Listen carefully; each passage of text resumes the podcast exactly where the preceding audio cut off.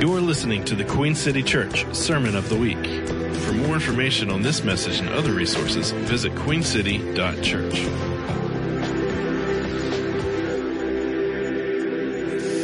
Hey everyone. Hey, last week I held up a piece of paper and I said, This is a piece of paper. Do you remember that? And this is a pen.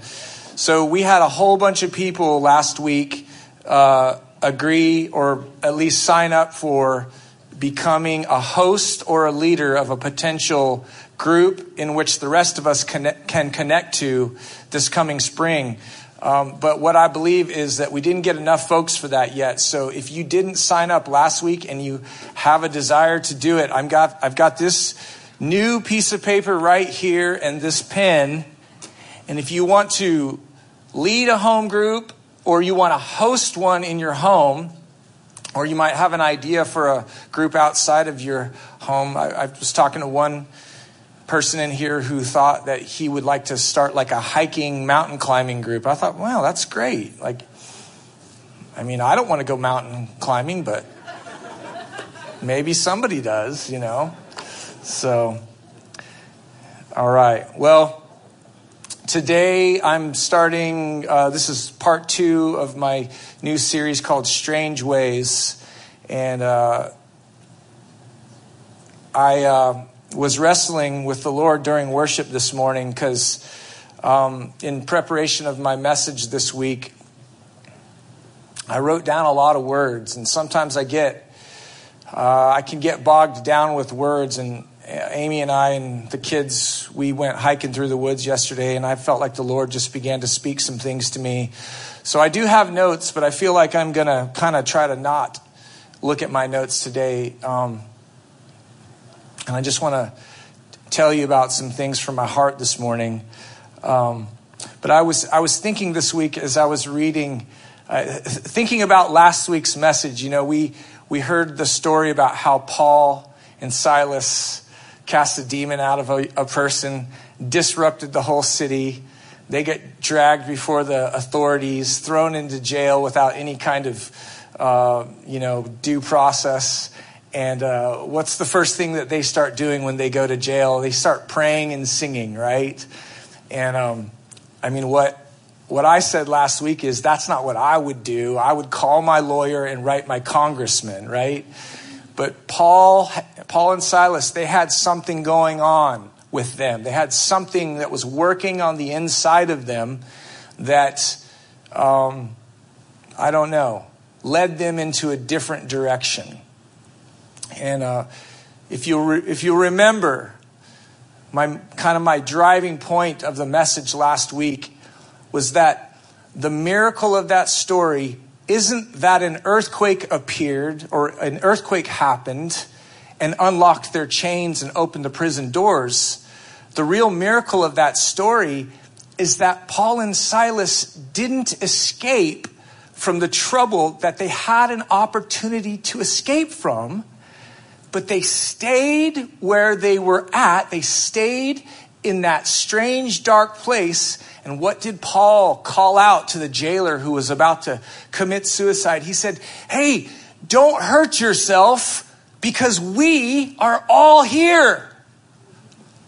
So the, the, the miracle of, of escape or, or, or uh, deliverance that happened, if that had happened to me, the conclusion I would come to or the assumption that I would make is that God would want me to leave but the conclusion that Paul came to was we might want to wait a second.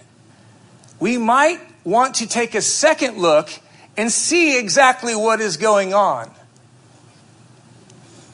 And he was able to save that man from not only killing himself, but the story goes on to say that eventually they did depart from the prison because that jailer said, What must I do to be saved? And Paul said, Believe on the Lord Jesus Christ, and you and all your household will enter into the goodness of God. Amen? So, as I was thinking through that story this week, a familiar passage of scripture that I hope you know came to my mind, but I'll, I'll just go ahead and read it. This is in Second Corinthians 3. And, and Paul is writing this. He says, We meaning us, we see the glory of the Lord and we reflect it. Paul says, we see and reflect the glory of the Lord. The Holy Spirit is making us more like Him. All right? Now, this is interesting because when I read the New Testament and when I look at the Apostle Paul, I see a guy whose life is filled with light afflictions.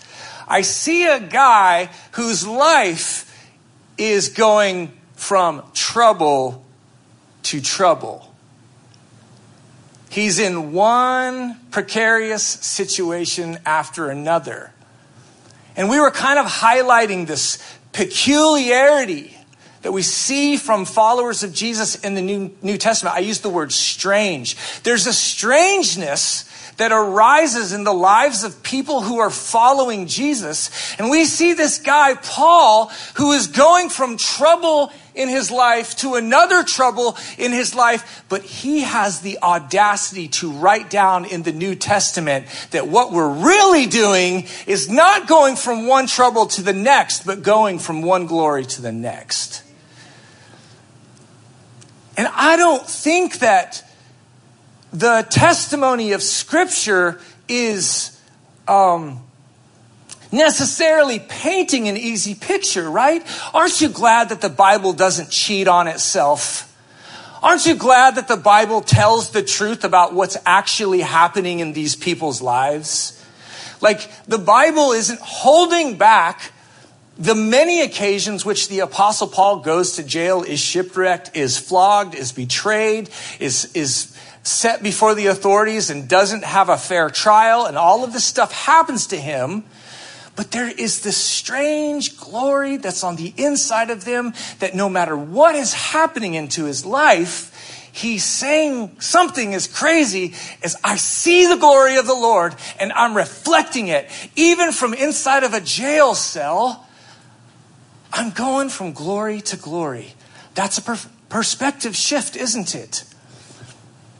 And so I started, I started realizing, I was like, what is it that happens to a person that would cause them to come to these kind of crazy conclusions? Because I know for me, I'm not there yet.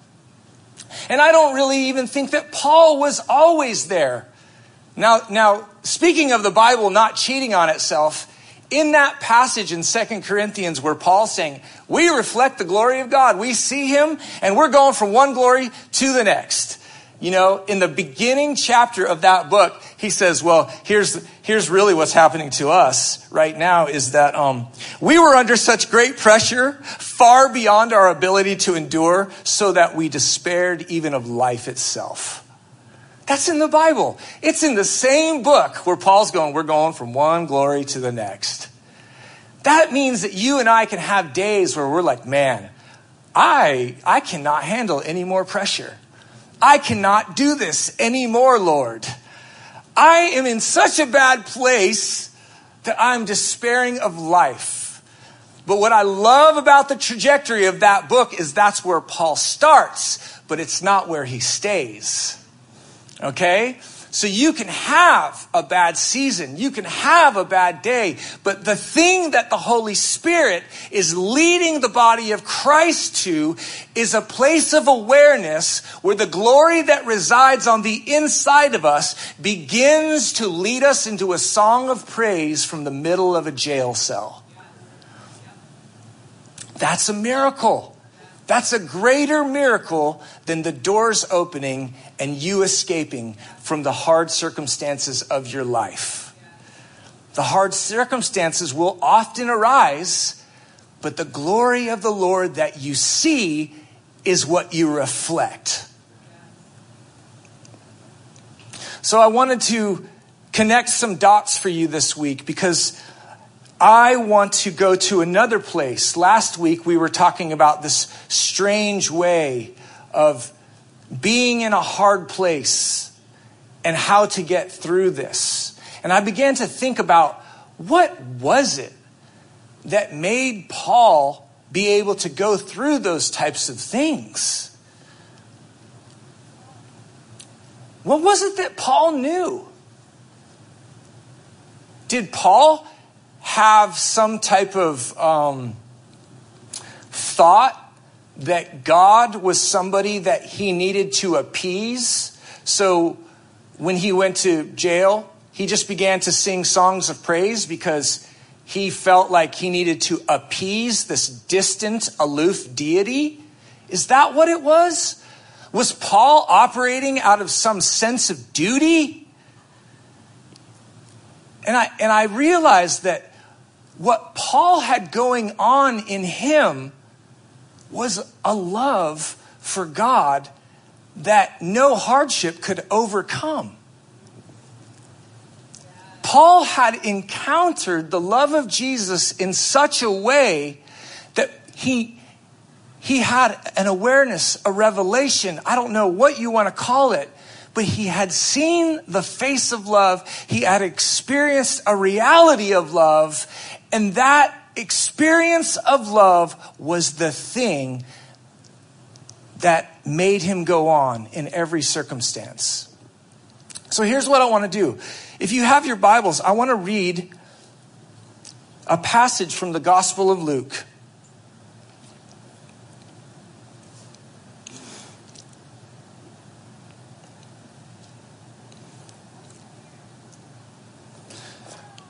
And I want to read this passage because I realized as I was thinking through this this week that Paul had something in common with another person that we see in the New Testament. This is, this is in the Gospel of Luke. There's a person in Luke chapter 7, and they identify her as the immoral woman.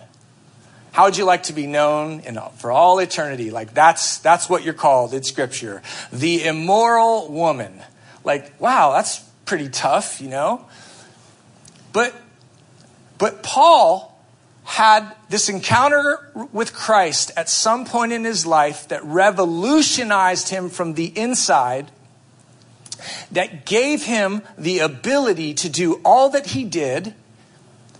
And when I was reading this text this week, I was struck by what happened to this immoral woman on her way to having an encounter of love with Jesus that changed her life too, and all of the people around her as well. Let's read this together. Starting at verse 36, it goes like this. I'm reading from the, the New Living Translation. One of the Pharisees asked Jesus to have dinner with him. So Jesus went to his home and he sat down to eat. When a certain immoral woman from that city heard that Jesus was eating there, she brought a beautiful alabaster jar filled with expensive perfume. And then she knelt behind him at his feet, weeping. Her tears fell on his feet, and she wiped them off with her hair. Then she kept kissing his feet and putting perfume on them. When the Pharisee who had invited him saw this, he said to himself, If this man were a prophet, he would know what kind of woman is touching him. She is a sinner. Then Jesus answered his thoughts. Simon, he said to the Pharisee, I have something to say to you. Go ahead, teacher, Simon replied. Then Jesus told his story, this story. A man loaned money to two people, 500 pieces of silver to one and 50 pieces to the other. But neither of them could repay him. So he kindly forgave them both canceling their debts. What, who do you suppose loved him more after that? Simon answered, I suppose the one for whom he canceled the larger debt. That's right, Jesus said. Then he turned to the woman and said to Simon, Look at this woman kneeling here. When I entered your home, you didn't offer me water to wash the dust from my feet, but she has washed them with her tears and she has wiped them with her hair. You didn't greet me with a kiss, but from the time I first came in here, she has not stopped kissing my feet. You neglected the courtesy of olive oil to anoint my head, but she has anointed my feet with rare perfume. I tell you, her sins, and they are many, have been forgiven. So she has shown me much love. But a person who is forgiven little shows only little love. Then Jesus said to the woman, Your sins are forgiven. The men at the table said among themselves, Who is this man that he goes around forgiving sins? And Jesus turned to the woman and he said, Your faith has saved you. Go in peace. There's a couple of interesting things that you'll notice about this story. First of all, this woman must have been near Jesus at some point. I mean, this obviously isn't her first encounter. She had already been impacted by something she heard him say or saw him do somewhere along the line. But it had such a profound effect on her that she responded with an extravagant love that caused indignation to the people who observed it. This woman had an encounter with Jesus prior to this moment that led her to doing something that, in the eyes of the people, the rest of the people that were in that room, called foolish, called waste, wasteful. You know, in, in some of the other gospels, there's a there's a there's a part of the story where somebody was saying, we could have used sold that perfume and used that money to help the poor. And Jesus said, Well, listen, the poor you're always going to have with you. I'm not always going to be among you. This is a really good thing that she's doing. But the thing I love most about this story is that it really, what it, what it shows us is that not everything in the Bible is a prescription to apply to your life. God knows that you are more than just merely a rational being. The Bible isn't only a list of principles to apply to your life. It is more often than not a description of what faithfulness in a certain person's life looks like. And that description that you see in the scripture is meant to give you permission to respond to Christ in a beautiful way. How we see this woman responding to God is actually permission to you and I to approach God with that same kind of love. A lot of us actually, we come to God with a sense of duty. Or we come to God with a sense of appeasement, like we're trying to position ourselves so that He doesn't see the immorality in our life, or He doesn't see the shortcomings and weaknesses in our life, or He doesn't see our cold heartedness. But this woman, I, apparently it was kind of like known that she was an immoral person, and none of that is drawing her to Jesus or keeping her, away from Jesus. She just had some kind of interaction with the good news that he was preaching that caused her to act extravagantly in a way that made no sense to any of the rest of the people in that room. And when we see that, that's not a poem for you to read. It's permission for you to enter into. It's an invitation for you to come again to the Lord. What we see in this woman is truly strange. In fact, it is so strange that it, it causes the other people who are witnessing it to become indignant. But people who respond to the love which God has shown them will often respond extravagantly. They will sing from their chains. They will cry tears on Jesus' feet. They will procure something valuable and they'll waste it on God. This woman was wasting her life on God in this moment. Some scholars say that that perfume that was poured out on Jesus in that moment cost her a year's worth of her wages. Do you know what a person can do with a year's worth of wages? They can live. on some level, there was some sacrifice that was going on on her part. But you know, when you're touched by the love of God in such an extravagant way, sacrifice stops being sacrificial. Sacrifice just becomes like the reasonable worship that you give God in your life. And for me personally, I've needed to go back to this story because I think lately what I've done is I've, I've gone, oh my God, I've wasted so many years of my life trying to follow Jesus. And all I have is just so much trial and error, trial and failure. I, I clearly don't know how to do this. Lord, I feel like I've wasted so many days at my attempts of following you. But when I see what Jesus, how Jesus responds to this woman, he opens wide up. He knows she has spent a lot of her life to procure this offering. He's no dummy. He knows what she's giving. And he doesn't say, Oh, no, no, baby, that's too much. Put that in your savings account for a rainy day. You need to manage your life better, you know, because hard times are coming. You never know when the stock market's going to fail and you're going to need that cash. What does Jesus do to people who approach him with extravagant love? He receives it. He receives it.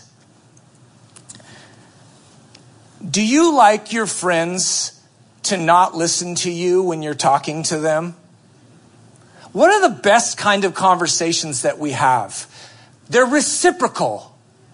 You talk, and when you're talking, I'm not talking. What am I doing? I'm listening.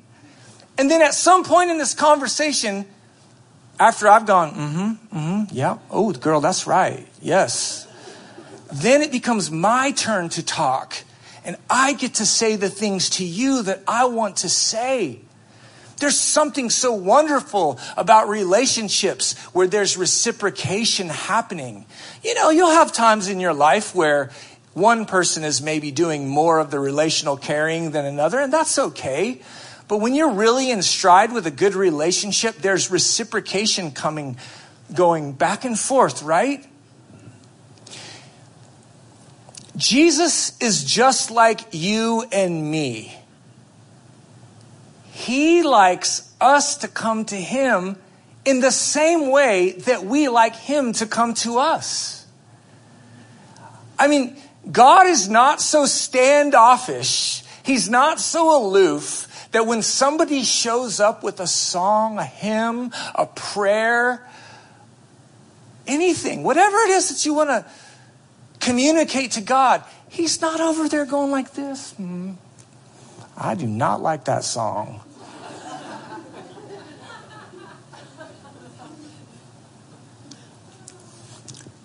you know, people are not easy, right? Like, try being a worship leader and having to pick songs that everybody will like. It's not easy. You know, sometimes you get emails from people. I do not like that song. You need to stop doing that song. But the thing is, Jesus loves those songs. And even if they're not theologically perfect, even if they're not, I don't know, they don't have a good beat. I don't know. I don't know why people don't like certain songs. There's plenty of songs I hate. But but the Lord loves these extravagant expressions of praise that we give to him, not because he's an egomaniac, but because he knows that you're created to interact with the person who made you. You are a chip off the old block. You were made in the image of God, and that means you were made to speak to Him and it, you were made to listen to Him. You are made to sing to Him and you were made to receive the songs that He's singing over you. You were made to give God love and you were made to receive God's love. And I think for me, a lot of the love that I don't have for God stems from the amount of love that I haven't received from Him.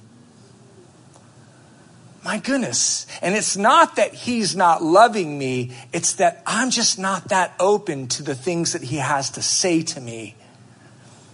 See, a lot of us are actually afraid of who God is or we have the wrong idea of who he is like like we think that he's out to get us for the bad week we just had and all the ways we didn't behave properly. So when we come in to sing to Him or in, in our week when we're, you know, trying to have some kind of devotional life, we withdraw from Him because we don't think that His grace is sufficient.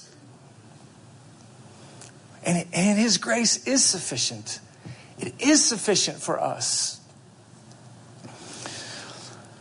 So when, when it comes to following Jesus, some of us really do need to remember the part about love. Yes, there are things for us to do. There are projects, projects for us to work on. But none of that matters if we forget how wonderful Jesus is.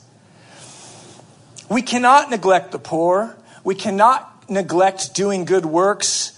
But what this story of the quote unquote immoral woman really shows us is that it is possible for people to forget their first love. This woman was enraptured with love, but she was surrounded people who were just good at going to church. She was surrounded by Pharisees and scribes. They got it all right. They knew how to, they knew what time to show up for church. They knew how to have a good prayer life. They knew how to sing the right songs, but they didn't know about loving God extravagantly because when this woman shows up and does this, they're offended. So that's possible for us too. We can forget our first love. We don't want to be followers of Jesus who forget that all that we believe and all that we do and all that we hope for begins and ends in our love relationship with Jesus. The reason why Paul was devoted to Jesus in the prison cell is because he loved him. That's it. The reason why we do this is because we love Jesus. That's it. And we don't want to be people who forget that. We don't want to be people who stand in judgment of other people who are extravagantly loving the Lord. You know, here's the thing you can come to God with your unbelief, and you should. If you have unbelief working on you in your life, it's okay. You can, you can approach God with that. That's what the gospel is for. The gospel is for people who are filled with unbelief, cynicism, anger, you name it. God is wide open to it, right? You can come to God with your unbelief. You can approach God with whatever amount of doubt you have. You can be cynical, you can be bitter, you can be angry, and you can still approach God. You should draw near to God in whatever state you find yourself in. God isn't afraid of the things that we go through. He's not afraid of the burdens that we carry or the wounds that we bear. But what gets most recognized is when you approach Him in love. That's it.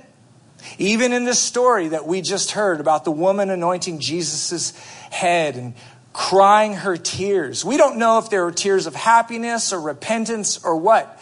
Whatever it was that she was crying over, she was those tears were falling on the feet of Jesus and she was wiping them away with his hair. There was some proximity going on there. There was some intimacy going on there. There was some extravagance going on there. And Jesus said, This that is happening right here will never be forgotten. In fact, this moment right here will be memorialized for all eternity. I mean, in the text at the beginning of it, she's known as the immoral woman, but at the end of this story, what Jesus is, he's not talking about any of the sin that was going on in her life. The only thing he says that she will be remembered for is the extravagant approach of love that she made towards him. And what was true of her then is true of us now. God's heart is wide open to you no matter who you are or what state of your life that you're in. You can come to Him with whatever baggage you have. But what He really wants for you is a reciprocating relationship where you feel His love in your life. And that effect of that love will produce in you a greater love for Him still. Now, I've been thinking about this a whole lot lately. There's a passage in, in 1 Peter that you've heard me quote lately, but I've, I've been thinking about it a lot. It goes like this. Peter's writing to the church and he says, though you have not seen him, you trust him. Even not seeing him now, you love him. So here's the deal. Paul did have a supernatural encounter with Jesus Christ where he laid eyes on him. This woman in this story obviously was in the physical presence of Jesus. But I think if I'm, if my suspicions are right, having physically seen or been with the physical life of Jesus is no advantage. Those people have no advantage over you or I. You and I can love Jesus the same way as those people. And actually, we have an advantage over those people. We get to do this by faith. And in God's economy, that is the most precious gift of love that you can ever give to Jesus. The mystery of loving God in the life that you have that you sometimes conclude is too difficult and feels impossible to do is actually the gift that God has given you in order that you can discover the wonderful mystery of loving God in the middle of your actual life.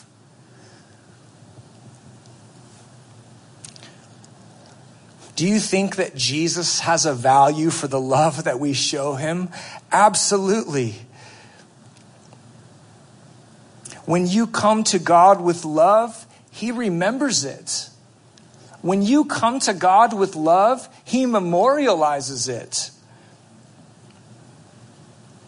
I don't want the people who know me in my life to approach me only because they have a duty to me or a responsibility to me.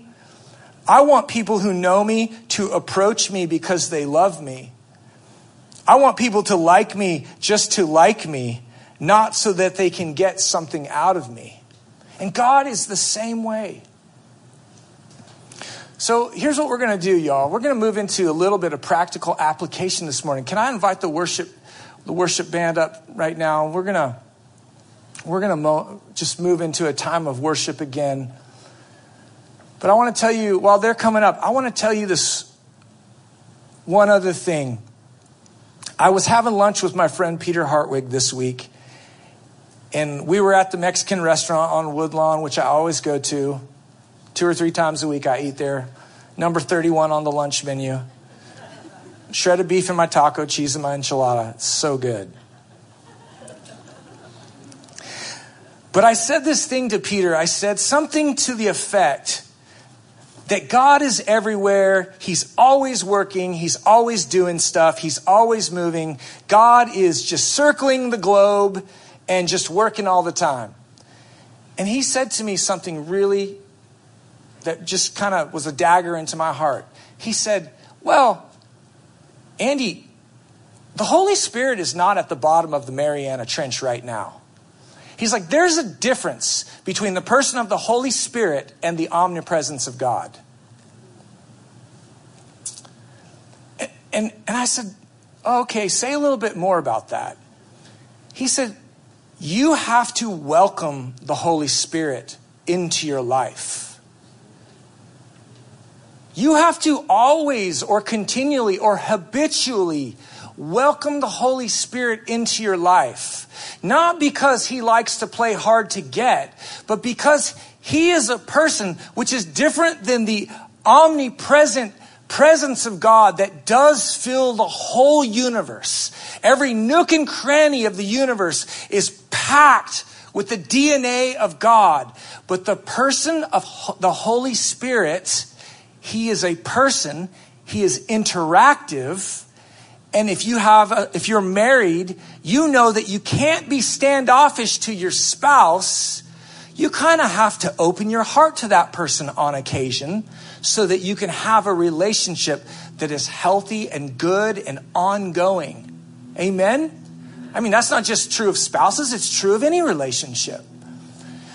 But I was I was struck when Peter said this to me because I, I, think it was the day before the day after, I can't remember, but Amy and I were in the truck and we were driving, talking the way we do, just trying to figure out life and God and all of that type of stuff. And we just started feeling the need to welcome the Holy Spirit back into our lives on a regular basis because we, we, we realized that we had fallen out of the habits of saying yes to the Holy Spirit. Anybody know what I'm talking about, or am I just okay? There's a few of you. All right, I'm not totally alone. So here's what I would like us to do, real quick. Let's just stand together, and um, I'm going to pray.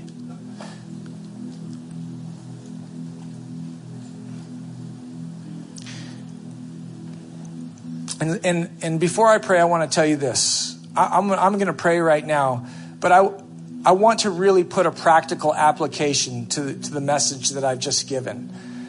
Because if it's one thing I can't stand, it's like all of this lofty theory up here, but it's, it's not something that we're putting into our lives. But what I believe is the Lord is drawing near to us because He has such a heart, He has such a passion for you, for your family, He's drawing near to us and He's by His grace, beckoning us again to some of our first love ways. Do you remember when you first got saved and the world was just alive and every, you could see God in everything? And then the years went by and maybe some disappointment crept up. Maybe you went through some hard things and you just, that, that love maybe diminished a little bit. It happens. It's okay. The Holy Spirit is beckoning us back to a moment where we're returning to our first love again. So, what I want to encourage you with this week is every day when you get up, I'm not going to say read your Bible. I'm not going to say pray for eight hours. I'm not going to say any of that. I'm going to say through your days, when you get up in the morning and just sporadically through your days, just surprise yourself you, when you're driving in your car, when you're standing in the shower, when you're standing in line at the grocery store, submit your heart to the Lord and say, Welcome, Holy Spirit. I welcome you right now into this grocery store line. I, I Holy Spirit, I'm so glad you're in my life.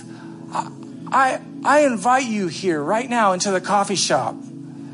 And don't be afraid. He's not going to ask you to pass out tracts. He's not going to ask you to get onto the street corner with a bullhorn? I mean, he, he might. But, but what I'm saying is, we are a prophetic, when I say prophetic, I mean we are a people full of encouragement. We are encouraged by the Lord and we are carrying the encouragement of the Lord. And when we go into the world and we become aware of the Holy Spirit, that encouragement tends to find its way out of us. It, it goes out of us into other people when we arrive at a greater awareness of the love of God in our lives. So let's just start this right now together. And, I, am just going to say a simple prayer, but why I'm saying this prayer, you guys could just silently or audibly just welcome the Holy Spirit in your, in your life right now. Holy Spirit, we thank you for being the person that you are. We thank you that Jesus sent you to be our comforter. We thank you that Jesus sent you. You said, Jesus, Jesus, that it was better that you would go so that the Holy Spirit for, could come. We believe you, Lord. We believe you when you said that. And forgive us, forgive us, Lord, for maybe growing cold in our hearts. Forgive us for maybe growing aloof. Forgive us for maybe not reciprocating in the relationship that you want to have with us. Lord, I ask that you would wash away any shame or condemnation, any sense of rejection, any sense of loneliness or bitterness. Holy Spirit, we welcome you right now into our disappointments. We welcome you right now into those barren places that have long been dry we ask you to come again into those places and drench us with faith. Drench the wildernesses of our hearts with faith, Lord. We ask that you would give us your faith because we can't muster it up on our own.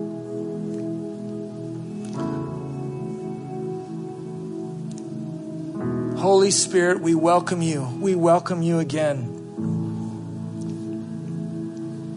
We welcome you again into our lives. You've